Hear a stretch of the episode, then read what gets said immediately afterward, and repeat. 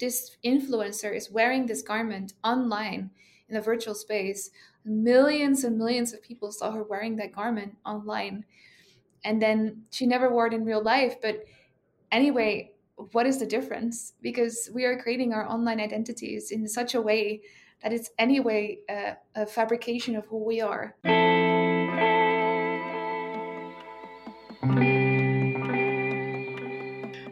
Fashion Forum, a series brought to you by the British Fashion Council, aimed at creating positive change and highlighting the relationship between the creative industries, celebrating not only fashion designers, but the broader creative community. I'm Amanda Cosco, a journalist and founder of Electric Runway, a platform that chronicles the progression of technology in the fashion industry. And today, the host of this episode, talking about all things to do with fashion and the metaverse. You know, this is a topic that has come up at various panels, conferences, articles that you see on the internet. Seems the metaverse has been a buzzword for a few years now. And I'm joined today by two guests to really unpack what this means. I'm going to ask them to introduce themselves in just a moment and also answer why fashion? So, why did you choose fashion? As well as how fashion? How did you get into the industry? And I'm going to go first. So, why fashion? I don't really feel like I chose fashion. I feel like fashion chose me and how fashion i got into the industry because i grew up in it my grandfather was a tailor my grandmother was a seamstress they met at the tip top tailor building which is here in toronto's manufacturing center and they went on to have their own men's clothing store. And so, you know, intergenerational immigrant family. I was raised a lot by my grandparents. I spent so many years growing up in the back of their store, like tinkering with the mannequins and the scraps of fabric and was never something I really set out to do. I studied journalism and meant to work in the world of ideas, but fashion just kept coming back. And so that's how I um, got into the industry. Damara, I'd love to hear your why and how. Hello, everyone. My name is Damara Ingles. I'm a metaverse designer and strategist with a focus on digital fashion and post digital artisanship. A lot of my practice focused on intersectional digitization, which is basically making sense of my own identity as a Black African queer woman in the metaverse and in the diaspora. Well, why fashion? I think I'm a little bit in the middle. I think fashion chose me as well. From a very young age, I understood that fashion is sort of a silent letter that we write to society, and that people sort of read to the different signs of who we are through how we represent ourselves. So I always loved the emancipatory and expressive value of the fashion industry and what it means to the people that wear fashion and that design fashion as well. I also come from a long lineage of seamstress, and I find it quite poetic that a couple of generations later, I'm a digital seamstress. My name is Amber Jae Slooten, and I am co founder and creative director of The Fabricant, which is a digital only fashion house. Uh, we create collections that are always digital and never ever physical. And with that, we try to redefine what fashion means in digital age. Why fashion? As a young child, I always loved dressing up. My mom was also in fashion, she worked in a store. And then my aunt is also a fashion designer. So, of course, it's also running in the family a little bit. But next to that, I'm really just obsessed with exploring what identity means. And I've always done that from a very young age, even in digital worlds. And how fashion, at some point, I started to think I would love to do something with this. And uh, that's how I got into fashion, the traditional route. So, I went to uh, fashion school to study fashion design but in the end i didn't really agree with the practices there so ended up creating my own path using digital tools um, and graduate with a digital only collection as the first graduate which was very strange because nobody really supported it but in the end i did get a lot of people around me that actually believed in the idea because in 2018 a lot of people thought that digital fashion was for absolute crazy people. And i always like to be a crazy person because this means you know you get to redefine things and not do the, the way do the things the way they are. And i think um, that's to me always very exciting. So very lucky that I was able to find the right people to align with me to start the Fabricant in 2018. Fantastic. Well, thank you both so much for joining. As I mentioned earlier, the metaverse has been a buzzword of 2022 and beyond with Facebook, now Meta, kickstarting rumblings at the end of 2021. And even before that, we were talking about it on Clubhouse. It seems like, as I said, almost every fashion conference, panel discussion, podcast has spotlighted the metaverse, NFTs, Web3, and other innovations within them. So, of course, we have to cover this topic within this season on Fashion Forum. And while the three of us have been working in digital fashion for a long time before these terms evolved and were household words for us, there are so many definitions and understandings of what each term means. So I thought we'd start by I'll throw out a layman's definition of a term, and then you, as the experts, can help me perhaps color it in a little bit more. So, if we're talking about the metaverse, one of the questions that seems to be debated is there one metaverse? Is Roblox a metaverse or is it part of the metaverse? Amber, do you have thoughts? Like for me, it is all different places where we can go. So I think you can define it across different terms, but for me, what it really resonates to is the fact that our social media platforms are ways to connect with each other. So, this is a place where we can observe our friends, share what we want to share, and connect to each other. And I think the metaverse is a natural alteration of that, where we are going into a virtual space to be able to connect to each other whether this is in a space like Instagram where you can share your pictures, which is more 2D Web 2 interface, but it can also be a real full blown virtual world like Fortnite, etc., where you can play games or Roblox, where you can actually meet each other and connect to each other. So I believe there's not one, but there's multiple places you can go. And a lot of people can also say that that is just one place that, that is going to be built that we will all meet in. But this is up to be defined because we don't know yet. So I think for now, I would define it as multiple places that we can go to and visit wherever we want to go. Yeah, it seems that the Ready Player One vision of the metaverse is obviously this fully immersive space that as you enter it and then there's a clear exit. But it seems like there are many on ramps to the metaverse. Damara, I'd love to know do you consider Instagram a metaverse of sorts? How are you thinking about this? Oh my God. I think that normally when we talk about or when we speak about the metaverse, people just imagine this Web3 hyper immersive avatar uh, sort of environment. But the reality is that what makes a social media environment immersive is not the fact that it's 360, is not the fact that you have an avatar of yourself, but it's the co-presence, right? What makes any experience immersive is the fact that you share it with other players, that you have sort of a common goal together, is the fact that your actions inside that space are sort of generated based on the expectation on that environment. And in that sense, yes, of course, um, Instagram is hyper immersive, right? But I definitely do agree with Amber. I don't think that there is one single metaverse, I think that the metaverse is a spectrum of interaction with technology. While some people are in the very beginning of the metaverse experience, which I would consider spaces like Instagram to be sort of a, on a scale of zero to seven of metaverse, I would consider Instagram maybe a two or a three, whilst I would consider virtual reality environment as a seven or a more immersive way of of interacting with the metaverse. So NFTs, obviously non-fungible tokens, we've heard this over and over and over. But specifically when we're talking about fashion and art, if you were explaining to someone who walked by on the street what an NFT is and they had no idea, how would you frame it? Oh my God, that's a spicy question. I think that in a very technical level, you know, an NFT is a non fungible token that uh, you cannot alter, you can only you exchange with other people and purchase. It's included in the system of transparency where you can see from the person that posted that art piece, for example, to the person that purchased it, to the person that will purchase it 10 years from now. So you can really see the lifetime and the life story of your digital asset. But as a digital creative, for me, the NFT is simply the ability to have my signature in my artwork so that it has a value, right? So if we think about a Picasso or a Van Gogh, there is no signed, the value of that painting decreases a lot. So the idea of an NFT for me is to give that value to digital art. It's just a new way of acknowledging digital art as authorship, as something that is designed by someone, that is not simply copied and pasted.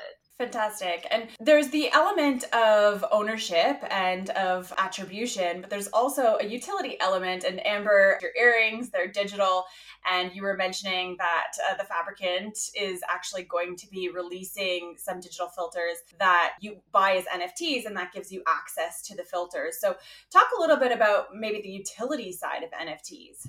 The most exciting thing is that now, when you actually own one of these NFTs, you can do something with that. So it's not just giving you ownership, but it's also giving you ways to use it in different type of ways.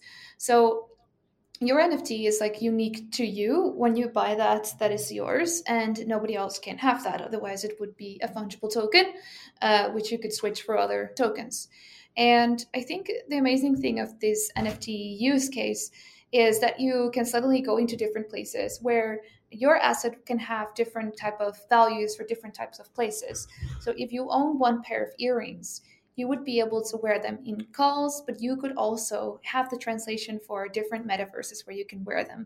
So each of these can be interlinked. And then when you buy this one pair, you can wear them in different kind of spaces. And that's what a lot of people are currently building. But it could also be that you wear it on a picture, for instance, and you wear it in another space. So the only thing that you can't really wear it in is in real life until we get like glasses or lenses uh, with which we can see digital objects in physical space. But this is also in the making. So there's a lot of really exciting use cases for using digital fashion. And I think another thing to keep in mind when you design an item digitally and you create an NFT for it, you can program it as well. So, next to the fact that you can use it in different spaces, you can also program, for instance, the life of this NFT. So, for instance, if you would want to say, I only want this to exist for a couple of months, you could program that into the smart contract. So the NFT will destroy itself in, in the amount of time.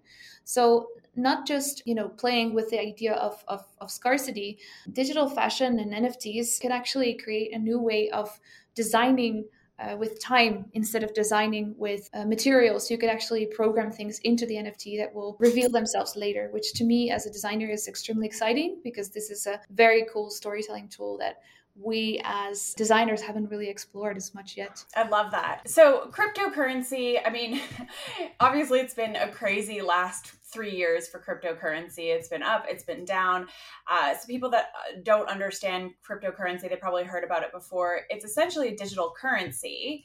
Um, but why do we need it in a fashion context? I mean, it, full disclosure, I don't have a crypto wallet, but if I have to get a crypto wallet to buy those earrings, Amber, you better believe I'm going to get one. So I think that for most people who aren't crypto enthusiasts, there hasn't been the need really to go and, and purchase crypto, to go and get involved in this world. I know that designers like Rebecca Minkoff are trying to encourage more women to get involved in this space. But I think we can all agree is a digital currency. Is there something that either of you'd like to add to that definition? I mean, if we talk about the metaverse, right, as an extension of the universe or the multiverse that we exist in, uh, we have physical money to purchase physical goods in our physical reality. So cryptocurrency basically allows you to have, you know, digital money to buy digital goods in a digital reality. And sometimes it allows you to buy physical goods for the physical reality and vice versa. When we talk about the metaverse, one of the biggest challenges of digital fashion being, you know, fully sustainable or a potential project of fashion sustainability is if we really tackle the issue of the cryptocurrencies and the NFT and the blockchain and etc. There are already some um, NFT ecosystems that are very uh, sustainable, like the Hedera ecosystem that is carbon negative, and the Palm.io system that is carbon neutral as well. And I would also like to add that you don't necessarily need to buy crypto to have access to digital fashion. There are digital fashion houses that you can purchase their goods uh, with normal currencies. So the idea is that we make digital fashion as inclusive as possible so people from different walks of life can get into this space what's extremely important is to realize that we've now always had centralized uh, money systems where a company is in charge of our money and we are not in charge of our own resources and our own assets. And what cryptocurrency really allows us to do is have this universal language of money, which we can use all over the world. So it's not like we have to exchange our dollars, you know, for euros, and it takes ages to transfer money. Now suddenly we have this system where from all over the world, if you have internet access, you can send money, and this gives also agency back to the people themselves. So it's really this self sovereignty. Uh, next to that, I think uh, that it is really necessary to let creativity flourish again and ha- give the ownership back to the people who really want to create their own living and create their own um, uh, operations with using this kind of money. Interesting. So Web three, I think this is again is a definition like the metaverse where we're not really sure if we're there yet. How will we know when we arrive? Um, my personal perspective is that Web 3 is just an extension of Web 2, and there are going to be shades of gradient to getting towards this uh, more uh, like metaverse type experience. And augmented reality is certainly on that spectrum. Um, how are you thinking about Web 3 tomorrow? I see the Web3 definitely as an extension of Web2, but I would say that also as, let's say, a critical extension of Web2 I see that Web3 is trying to resolve some of the problems uh, from Web2, like centralization, for example.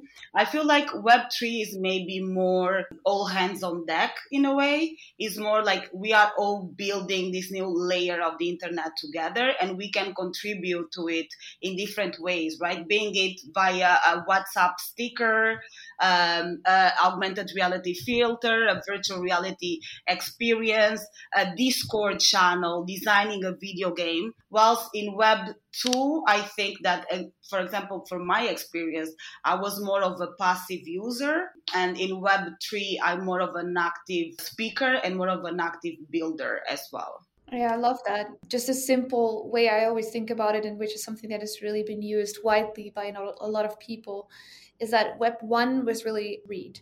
So it was Wikipedia, you know, all these places where you can just go and read things.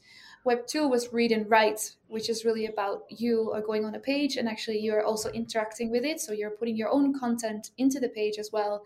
And there's an interaction between you and the internet and the people around you. And then Web 3 is read, write, and own.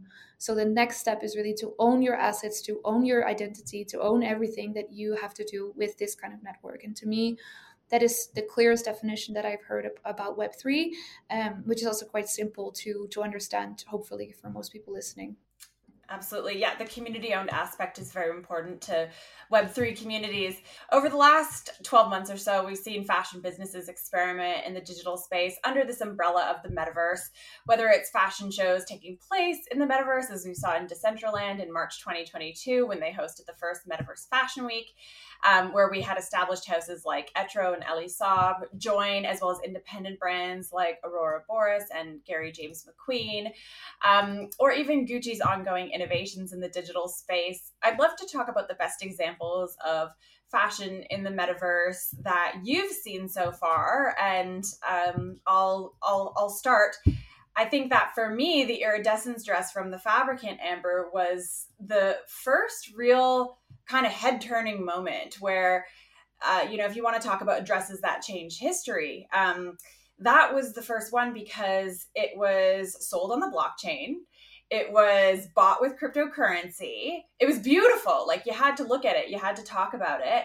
And it didn't actually exist. So that really, for me, opened my mind about what digital fashion could be. Yeah, thank you so much for the beautiful words. I think uh, for us, this was also like a really crazy moment. I remember also a lot of people being angry uh, because they really didn't like it. And they thought, is this what the world has come to?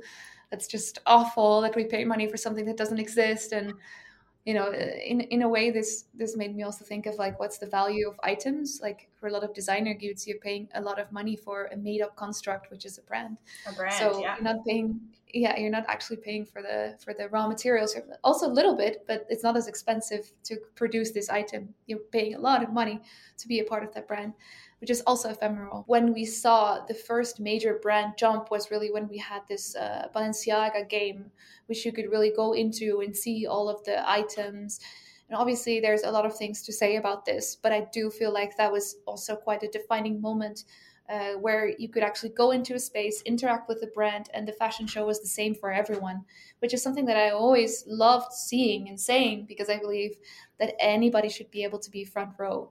Nobody should be left out, and that's what really digital digital has the power to create that. It has the power to create these levels of storytelling that you are also immersed into just as much as some really important celebrity that normally sits on the front row but now is just right next to you um, doing the same experience. And that's leveling the playing field let's say. And that's why i love crypto and the digital world so much is because it's creating more of that yeah, absolutely. And what I think is different though is the digitization in the fashion industry has always been a little bit more on the back end. So we've been using digital tools to design, but in terms of presenting digitally, the Balenciaga experience that you mentioned, what was cool about that was that it was made for VR and Unreal Engine, but you could access it on a web browser. And I think that anytime we have evolutions in technology, our access to anything really, but especially with fashion, increases. So we're seeing a leveling of the playing field, as you mentioned, Amber, for consumers of fashion. Hanifa's Pink Label Congo collection, which was a collection for me that really hit home how digital fashion can be used to present. Damara, I'd love to know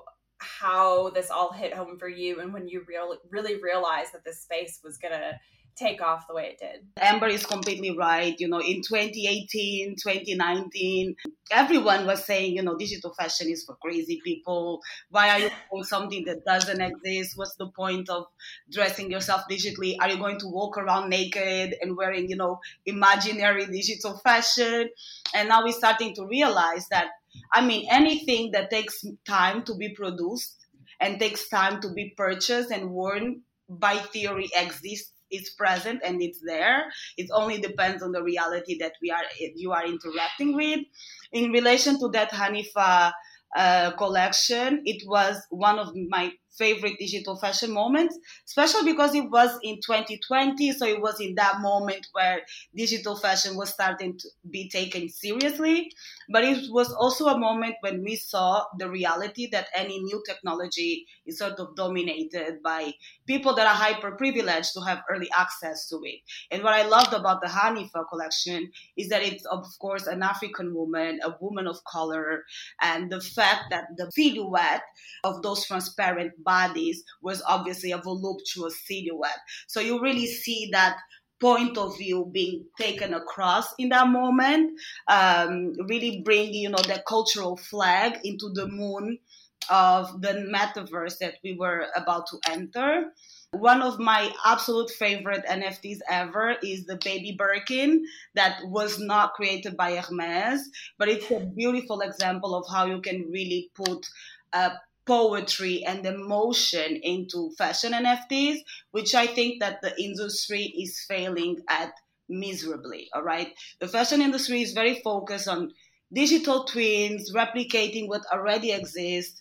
They say that it's a sustainable alternative, but in reality, it's just another layer of consumption. Yeah, I think the example of the Birkin bag is so salient and also kind of case study in why brands should be prepared for the metaverse because of course this bag was not created by hermes it was created by someone who thought that they were remixing um, what is a beloved bag and bringing it into the metaverse. And then of course recently we just saw that hermes has filed for all of these uh, patents and they got in a big lawsuit with the creator. So uh, it just goes to show what a wild wild west this is and in, as an industry in terms of regulation. And there's a lot of uh, space to be claimed claimed.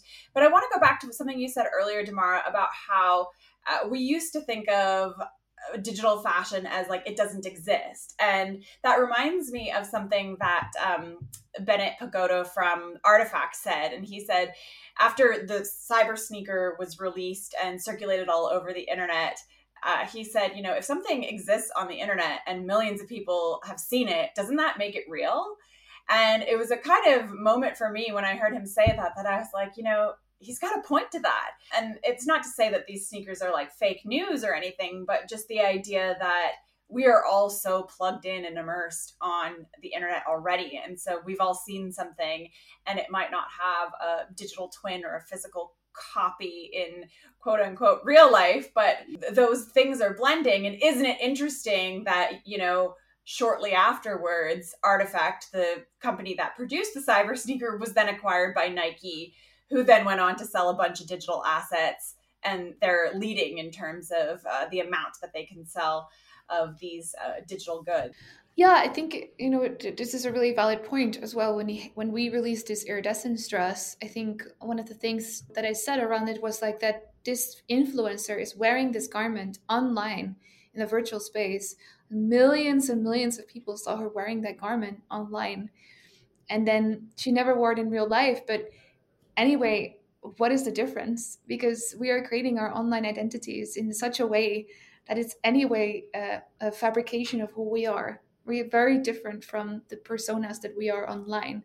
You know, in a way, we try to show ourselves, but obviously, we don't show everything of ourselves. One thing to keep in mind is that you know all these influencer marketing things where brands are sending physical products to people like a physical product to send to them in uh, a virtual space you know uh, that you then you know upload your picture again to share that with your community it's just such a weird construct you know where i feel like if it would just all be digital it would be so much easier and so much better for the planet too. Yeah so in a way the, the clothes and instagram itself as a tool for influence is digital anyways, right? Like you're not actually seeing that influencer in real life most of the time. So New York Fashion Week just took place and there was a lot of uh, tech and digital, whether you're talking about Snapchat teaming up with Vogue to release augmented reality filters. Tommy Hilfiger had a show that was basically giving out NFTs to everybody and it was shown um, in parallel online on streaming platforms as well as in Roblox. We had ZERO10 and Crosby Studios doing a digital only pop up. Um, Bloomingdale's had a virtual world. Puma had a virtual world. So there's just like all of this stuff going on. It seemed like it reminded me of back in my early days of covering uh, technology and fashion when Fitbit was the Fitbit and um, Alexa were the main sponsors of Fashion Week, and like they sent models down the runway wearing like Google Glass and things like that. This is back, you know, when wearables were the hot topic. It seems like this Fashion Week was a pivotal one in the sense that there was so much digital happening. Um, do you think it's just because that's the thing of the moment and it's a, a big marketing campaign, or do you think that there's going to be some stickiness to this moving on? It's a little bit of both. I think it's definitely because it's a trend. That's what the fashion industry does. But at the same time, it's a trend that is here to stay and become an essential reality right? Because the internet is not going uh, the internet is not going back. Technological progress is not going back as well. We are talking about gen z's and gen alphas that were basically born with iphones in their hands to whom their digital identity and expression is crucial, if even not more crucial than their real life identity, right? If I speak with my nephew, he grew up wearing uniforms all of his life, and he got his sense of style from Roblox from a drop that he bought between Gucci and a different brand at a time. And he started, started wearing the drip. And now he sort of bled into his in real life character. And now he has like the same sense of style as his Roblox character. So we're starting to see a really merging and interchange between the digital and the physical identity where it's not a binary anymore. Adding to that, I think a lot of brands need to rethink the way they interact with their consumer. So instead of it being um, a fact that you are just passively consuming, what Web3 really allows for is this authentic new communication that we can all um, uh, have together, in which a brand can actually start co creating with the people that buy the brand. And the people that buy the brand can actually become also co owners of the brand. So, what digital fashion allows for is that you, if you tokenize your entire brand, you, the brand success will also become the success of the people who buy the brand. So, if, for instance, uh, Louis Vuitton would be a Web3 brand and you would buy a Louis Vuitton digital bag, you know, if the uh, company does well, you would also get a, a, better value for your bag and you would actually get a lot of uh, rewards for joining them and being a part of this community. And you're basically co owning that brand. And what it also allows for is opening up uh, the possibility of more sharing, more um, changing of uh, the design, altering of the design together with your community. So, one thing that a lot of brands are not used to is uh, sharing things because everybody's so secretive and it's all like, oh no, I do my own thing and nobody can know what I'm doing. And that's how we learned it in fashion school, right? It's like you're you're your own designer. And you cannot share your things with your uh, classmate because you know they'll steal it from you. But actually, it's a whole different ball game in the digital world because you actually want to share resources you want to create these things together and um, that will give you a whole new perspective on what fashion means. So we get to redefine that. And i think a lot of brands will have to adhere to this type of uh, values for them to become successful in this new digital industry yeah, I agree with you, Amber. And I think that the brands that are doing really well are the ones that are embracing the community. The ones that are just using it as a marketing play from a journalistic perspective, I get uh, you know so many emails every day saying this brand just dropped an NFT, this drop brand is you know launching their own currency, this brand did an NFT, and it's like, well, great, it's not really newsworthy anymore if you're doing an NFT. So the whole marketing gimmick of it is kind of going away. Now, what can you do with that NFT? What are the use cases? You can unlock an experience and augmented reality. You can you know buy into the physical collection perhaps or whatever you can do with that. That's actually the story and the community is contributing back to that so much and uh, that's where i see the real value because as i said like the pitch is like this brand launched an nft it's not um, it's not interesting anymore uh, in and of itself. So there really has to be that value there in this moment, the metaverse, again, we are in the beta version. So it's not about numbers, numbers, numbers. It's not about selling, selling, selling. I think it's about emotion, connection, and bringing back those core values that made your brand survive for so long. Preach. Fantastic. Yeah, yeah. preach, Jesus. Well, thank you both so much for adding nuance to the conversation. There's definitely a lot to think about whether you're an emerging fashion designer, somebody who is in the business of fashion. Uh, that's been very helpful. Uh, we've come to the end of our conversation, but before we we go, we've all shared how and why fashion. I would like to know now fashion. So, what does fashion mean now, or what is the future of fashion? Amber, would you like to go first? To me, the future of fashion is really where we can all participate we can all co-create and it can become something where we can create these kind of stories together. So we exchange ideas we exchange knowledge but without um, necessarily copying it from one another but actually interacting with each other. So if a young student wants to interact with a brand you're able to because you're able to design together.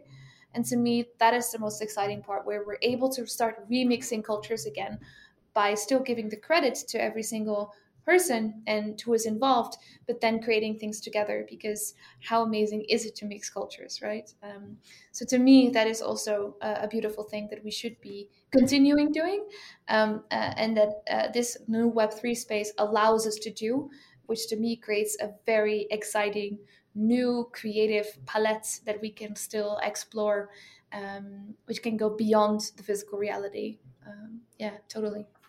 I think that one of my biggest fears in the sense is that the fashion industry will have the same fate as the meat industry is having, right?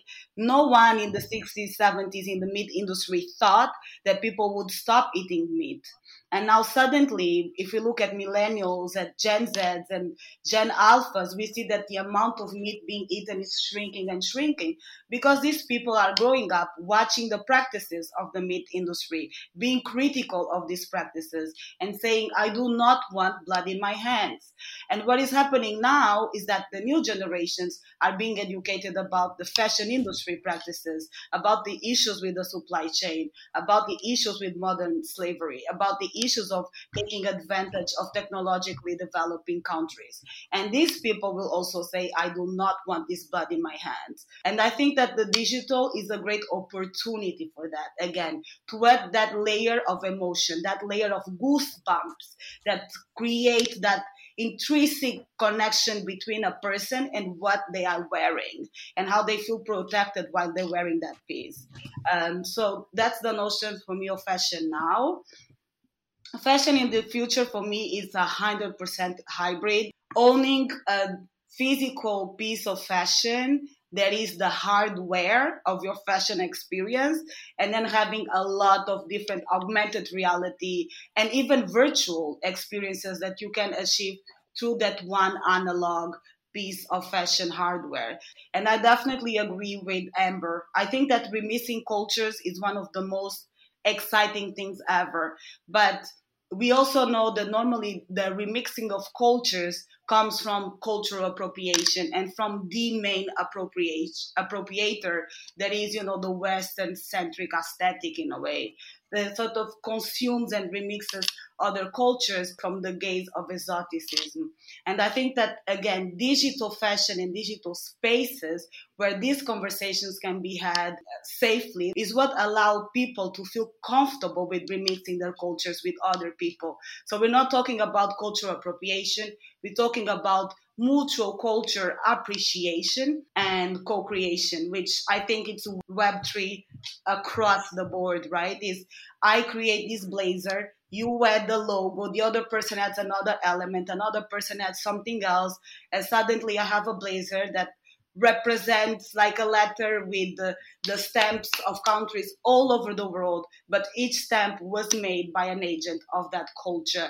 And i think that that's when we will start to see a fashion industry that is not just diverse in terms of models in the catwalk and influencers wearing fashion, but will be truly diverse in terms of cultural narrative. Yeah, absolutely. And I think if we look to music, we can see that that's already happening. And I, I think that fashion, in a way, sort of follows music. And the sounds that we're getting out of the next generation of creators are just incredible. And for me, the future of fashion is augmented and it is returning to this sense of fantasy. There's nothing like sitting on a, a you know at a runway show and the lights go up. I've got the same visceral reaction from trying on certain augmented reality filters where you feel like you're stepping into it rather than just uh, watching on the sidelines. So it's it, it is an exciting future and as someone who's been dedicated to covering specifically this space i'm never short of different stories to tell. So thank you both for that